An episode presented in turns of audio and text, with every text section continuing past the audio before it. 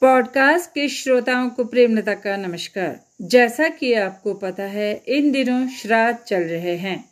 श्राद्ध यानी पितृपक्ष।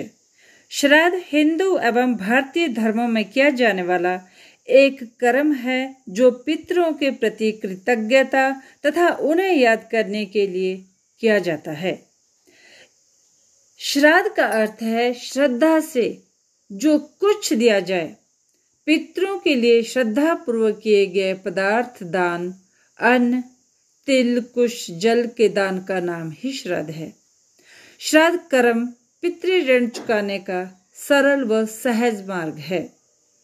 पितृपक्ष में श्राद्ध करने से पितृगण वर्ष भर प्रसन्न रहते हैं।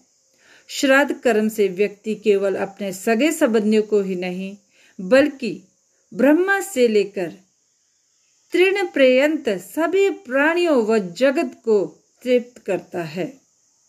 पितरों की पूजा को साक्षात विष्णु पूजा ही माना गया है। इसके पीछे यह भी मान्यता है कि जिन पूर्वजों के कारण हम आज अस्तित्व में है, जिनके गुण व कौशल हमें विरासत में मिले हैं, उनका हम पर ना चुकाए जा सकने वाला ऋण है। जिसको हम तर्पण करके श्राद्ध के दिनों में कुछ कम अवश्य कर सकते हैं।